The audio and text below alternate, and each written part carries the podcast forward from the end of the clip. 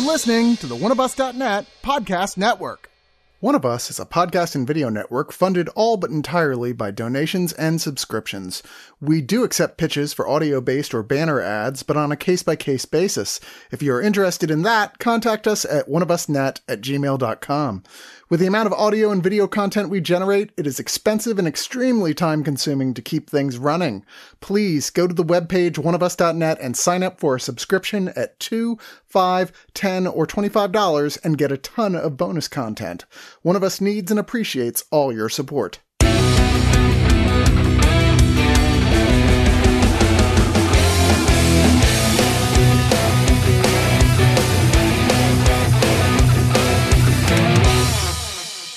Let me paint you a picture. It's 1998. NSYNC. They were they were off the charts. And here's a guy who didn't have really an identity going into high school. He really just listened to his mother's music growing up, you know, Beatles and the Turtles and anything that was named after an animal in the 60s is what my mom listened to. So that's what I listened to. And as time went on, you know, you start meeting different people and you start getting different genres of music and art and films and all that other stuff. That's part of growing up. I had a friend met my junior year of high school. He's the coolest kid I had ever met. Hey, you want to come over and hang at my house? We'll listen to some heavy metal. I'm like, heavy, heavy metal. Heard of that? I'm with you with that metal of heavy. So yeah, we go back to his place. He's got like, you know, and I'm dating myself. Well, I already dated myself in '98, but he had a, one of those hundred disc CD changers. He put on a random album. I want to say it was Black Sabbath, and from then on, I was hooked. These were bands that got me motivated to teach myself how to play bass guitar and be in, you know, a crappy uh, pop punk band for a while. And these are the types of musicians that got me through college in my 20s and, you know, the angsty years of where I was just pissed off at everything. On one hand, this movie, ha- like, is trying to tap into that at least for me personally, tap into that uh, nostalgia of like what metal meant to you when you were younger and how it was kind of like a rallying cry to say fuck you, you know? Cuz it sucks growing up. If you're not popular, if you're not good looking, it's it's rough. It's not impossible, but before we get into anything else, my name is Chad. I got Ray, Mogar, and Ryan with me today. Everybody say hi, but like take turns. Don't just like talk over each other. So I have to edit it out. You know what I mean? Hello, this is Ryan. Yo. See, Hi. guys, that was like fluid and it was like it was silky smooth. I love it. We're like, we, we should start a band. That was, oh my God. Oh man. We're man. so in sync. So Oh God, the movie we're talking about today we're so is professional. called Metal Lords, and coming of age. It, it's just a coming of age film. One of the things I did like about it is it didn't have to be set in na- the now. It could have been set in the 80s or it could have been set, you know, in 98 when I grew up. Metal is timeless, all encompassing. So I even today, like I, I was driving in my neighborhood and saw that kid, you know, he's probably like 16, 15. He's got a jean jacket on and all the different patches. You know, he's got Ozzy Osbourne here and he's got Pantera here and Nirvana there. And I'm like, man, that'll never go out of style as long as metal's around. Overall, I, I I don't know how you all like felt explicit, explicitly about the movie, but I I thought that it was it was very sweet overall and kind of I felt like it was it was basically exactly when you hear someone say that this is a Battle of the Bands coming of age movie. This you you you kind of just know exactly what you're going to get. And this kind of just has like it's like someone took a script for coming of age Battle of the Bands movie and just kind of painted a, a metal skin over it. And it's a lot of the the metal references and everything were were were cool and all. I was really impressed with uh all of the licensed music they got for the soundtrack. I feel like there's some like really heavy hitters. There's some there's some great tracks in the soundtrack, and uh, I I don't know if it would have worked at all if they didn't have those there because it did kind of make it feel more a little bit more authentic. But but yeah, I, I think that overall I kind of it, it kind of came and went, and I I enjoyed most of it, but it's not something that I'm necessarily going to remember a year from now. And see, I am a lot more hyped about it than you are. I love this movie because I, I see what you're saying that it, there's some paint by numbers here and that kind of thing. but there's also a lot of things in this that subvert the tropes, even if it's just little tiny things. There's some things I don't want to spoil, but let me give you just a, a tiny example. I mean, you there's a scene, of course, where they're at the party, you know, high schoolers at the party and they're drinking, and, and one of our main characters who's not very popular, he's drinking and he finds out, hey, all of a sudden it's easier to talk to girls, you know, because I'm a little drunk and whatever. And he starts staring at this girl and and you see it coming. You know, she's staring back and she's like, Why are you staring at me? And what's going on? And he actually walks over and he he starts to talk to her. And you know he's drunk and and and you know he's getting close and you're like, Oh, this is that thing where he's gonna walk up to her, they're gonna start talking, and he's gonna projectile vomit right on her. Period. Happens in every movie always does, ruins her shoes, she screams, runs off, we're done. That doesn't happen. And there are a lot of other little moments here where you think you know exactly what's going to happen because of the type of movie this is. And they do just a little tiny subversion of that.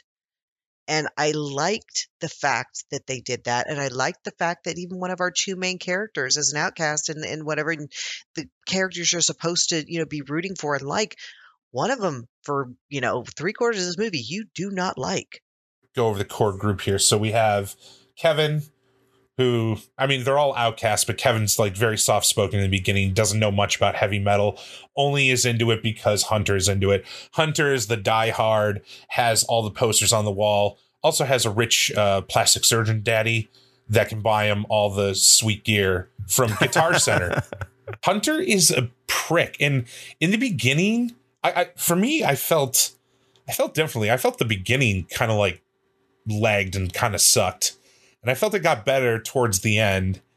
Uh, but I felt Hunter was just a little too mean or not mean in the right way. I mean, I, that's the thing. Like, I don't know what the answer is. I thought Hunter personally. was fine. That he was because he was insecure the entire time. Like that just made sense. Um, the like it made sense that he'd be insecure and then project that into everybody and be like, "You suck, you suck," but really he sucks, kind of thing. So that that kind of didn't bother me too much. Um, what bothers me with Hunter is where his plot kind of when they esca- when they escalate the cl- to the climax, it's like that's like completely made up and dumb, and none of those things go anywhere. Uh, really, it's um Kevin's story that is the most interesting to me from start to go because he it's the most normal high school I've ever seen where it's like, yeah, you get picked on once in a while, but like you do something cool. It's not hard to like just socialize. Everyone's just people.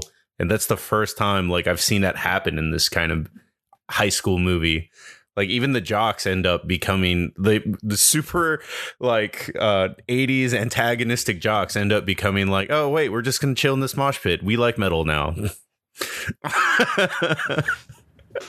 and that's actually like going back to what you were saying ray that actually is something that i liked is uh, the the antagonists, like if you can even like sort of call them that, I really did like that they didn't paint them as these cookie cutter villains that I feel like in another movie they maybe have I, don't know it subverted expectations in a way that I that I did like and it felt it felt real to me. So I, I, that is something that I did like about this. Yeah exactly real because again it it wasn't that ooh here's the black hat here's the white hat and yes the bullies are going to be bullies and they're never going to do any different they're never going to learn anything and oh that guy over here is going to going to be a prick and he's going to be a prick the whole movie yeah th- there was some different things here I, am trying not to ruin it but there, there are some different things here that they took a character or uh, a scene and did just that tiny little turn that was different. I like how cool the rival band was. Like I almost wish the movie was about them. Yes. Like yeah. yeah. yeah. What in the history of a Battle of the Bands movie is the rival band like pretty chill and cool to you hang out with? You guys suck. All right, man. I mean, uh, I guess we'll see you at the Battle of the Bands. It'll be fun. Yeah, they we'll were literally later, like, man. "Yeah, sorry you feel that way, but yeah, we'll hang out maybe." That was like the embodiment of Canada if they were a band. yes, and again, something you didn't quite expect. You were expecting, oh, that that bad's going to be a prick, and you're going to be a prick to them, and it's going to be a, a thing the whole time. And no, they were just like, yeah, whatever, dude. So the soundtrack definitely drives a lot of this movie. At at times, I felt some of the songs were obvious, even though they didn't really play like the number one hit from that metal band. They played like you know, anywhere between like their top five or top 10 song. Uh, but, but to me, there was some where I'm like, oh man, that's so obvious. But then again, I don't know. I'm a metalhead. Maybe I'm thinking too much about it. Uh, but what did you guys think about I mean, the soundtrack in general? The only problem I have with the soundtrack is they're like, no, we're not a regular metal band. We're a black alt metal band. And it's like, uh, you're just playing regular metal right now. Like saying that, like, oh yeah, we were like Slayer and Judas Priest. I'm like, that's like, that's, I know how niche you're trying to make yourself sound, and you didn't come close to it. Like when you're playing for whom the toll, for whom the bell tolls by Metallica. Yeah, and it wasn't obvious enough because there was a point where I was like, maybe they're making a, a joke, like they don't understand the, the genre. But I don't know. There wasn't it wasn't like it, it wasn't clear which way they were going with that. So because like it could have worked as a joke. Um, but it, yeah, I totally agree. It seemed like they were trying to make it niche when they really weren't, I guess, the writers. I agree to a point. It's but I think part of it always comes down to what can you get a hold of? You know, you, you try your best. You have a, a a music list that you want. You know, you're you're you're like, I want all of these songs in my movie. But then it comes down to what can you get a hold of? You know, who's who's I'm gonna, gonna be give you the completely rights? honest. It'll be easier to find alt black metal or black metal than it would be to get the people that they True. showed up for these cameos. They had a couple of people, of course, that were producers and music producers on the Oh, film. Of course, okay, had a lot makes of sense. friends that they just called up. So Yeah, the first name I noticed was uh, uh, Tom Morello was a producer on. it. I'm like, oh, Exactly. okay, Yeah. that makes sense. yep. Yeah, and he wrote one of the the, the song that they play at the very end too, which I thought was kind of cool. Yeah, I was reading an interview with him, and he was saying he just he had so much fun making it because that more traditional sort of style of metal is like one of his favorites, and he never gets a chance to play around with it. So I thought that was kind of a cool little, probably a fun thing for him to to work on. There is a moment where there are a bunch of cameos from a few familiar metal lords, I guess. I think I guess those Um, were the lords. They were the lords. There were four of them. I mean, they- I don't know, like the four lordsmen of the Metalocalypse. Might have been cooler if they were more like hooded and you know a little more ominous looking. Maybe I don't know. I, I don't know if you want hooded people in that scene for what they were doing. Oh yeah, and they're supposed to be No, that's a teenagers, good right? point, actually. it's it's going to be a forgettable movie, I think, especially since it's you know just going to be buried in a Netflix queue for the rest of your life. But I definitely think if you're into the genre, I don't know, it's kind of like School of Rock. School of Rock's like one of my favorite films of that era, and one of the things I did like about this film is. Hey, they hired actors that also can play the instrument that they're portraying on film, which allows the camera department to do like more realistic stuff. Like they could shoot it more like it's a live show. Kevin's stuff where he's playing the drums and there's a montage scene of him getting better and better. They do a lot of cool just kind of like in and out stuff you would see live. But if you ever watch a movie where you know they hire somebody that never touched an instrument in their life and they have to fake it you have to cut around that somehow. So a lot of times you're not able to play around as much because you're limited to what you can actually show. But this movie, you know, and, and it's not like they're playing like easy Bob Dylan stuff here. Like they're they're playing metal. Metal's hard. It's yeah, yeah. We saw a really piss poor attempt at the beginning of the movie. Yeah, yeah, right. Oh, I actually thought that part was really cool, though, uh, and it does happen with a lot of people that start new bands. Somebody just tries too hard. Okay, have any of you been in bands or are currently in one? Uh, I played bass way back when, but I was terrible. I was pro- I probably sounded like the guy that was at the beginning of the movie.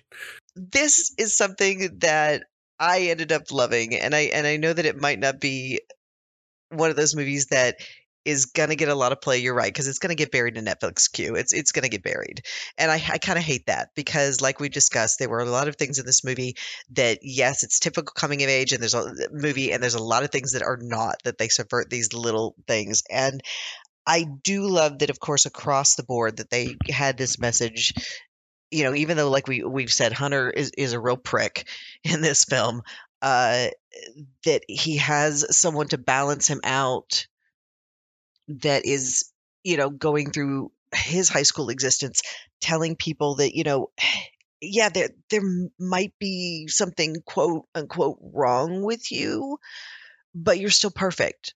You're still perfect in your own way, and we're all perfect in our own way. And it, it's a sweet little message that comes out of this. I, and of course, the cameos are fun. The music is fun, even though sometimes we don't get the song that we wish we got.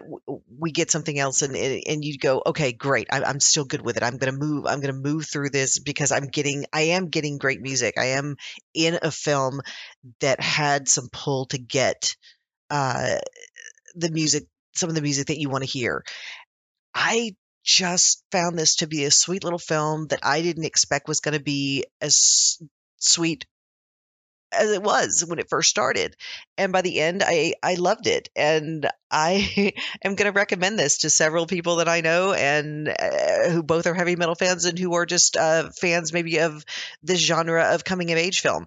I think you could recommend it to both. And it's just going to be this, this cute, sweet, good time at your house for 90 minutes. Um, so I, because I just loved it, I'm going to give it nine out of 10 uh, copies of Ulysses, which you should know from your English class. I enjoyed this um, as growing up as someone who was that that metalhead guy in high school who wore like band T-shirts and was in you know in some kind of mostly bad metal bands.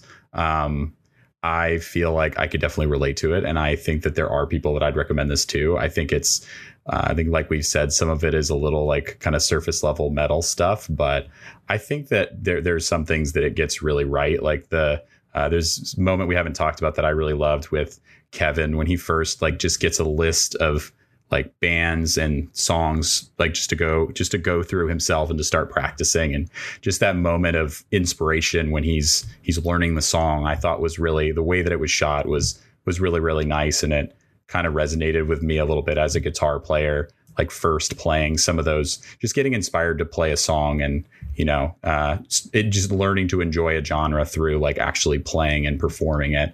I think that some of that stuff with kevin in the beginning like resonated with me and i really enjoyed. Um, and i think that i think overall if you know if you describe like a battle of the bands coming of age movie but with metal to somebody and that sounds interesting to them. I think that for the most part i think they'll they'll enjoy it and it's not really too long of a watch either. I think it's like just a little more than 90 minutes so i feel like it i feel like it's it's worth a watch for if if it sounds interesting to you. Um, i'm going to give it six and a half out of ten. Metal sub subgenres that are slight variations from each other aren't really that different but it's different enough to me and it still kind of matters I signed up for this movie because I've been waiting for forever to get a solid music movie. Like it, they just don't happen. I mean, there's a couple, but you gotta go way back. And then, um, like even HBO tried like to make a show about producing music, and it didn't really hit. Like it, there's nothing that really captures the scene. And then it's not hard, which is why I like a lot of this movie where it's like I don't care that it's doing paint by numbers. It's doing everything that I'm about to get a solid movie out of this. Like in a solid movie where music is the theme. Like I would actually probably put School of Rock as probably the last one I saw, maybe. That uh but I really like this movie uh, until like the th- last act. Like once it starts going, uh, the escalating tension starts happening. I just didn't find any of that believable, like kind of thing, and it just kind of goes all over the place. That it was like once a couple things happen, it's like they wouldn't come back together. Like that doesn't matter anymore. but other than that, it's um, it's a really fun movie. The cameos are are awesome. They kind of actually are what made it for me. Like they brought me back. Um, the music is fun, and there was just a lot that I do relate to from being a music uh, person that was in the music scene when I was in high school. Like there is a lot to relate to. Um, and I would probably recommend that to anybody that cares about not even just um, metal, but anyone that's on the other side. Like if you're into rap, uh, if you're not into rap and pop or country, like if you just grew up into rock, you'll have fun watching this because there's enough that you can relate to, even a white stripes joke. Um, and just check it out. Uh, other than that, I'm just gonna give it seven out of ten magical guitar picks. I didn't hate it. I didn't love it, but I don't feel like I'm in the middle either. But I don't know like which you know which end of the the middle I'm I'm am I hovering above or below.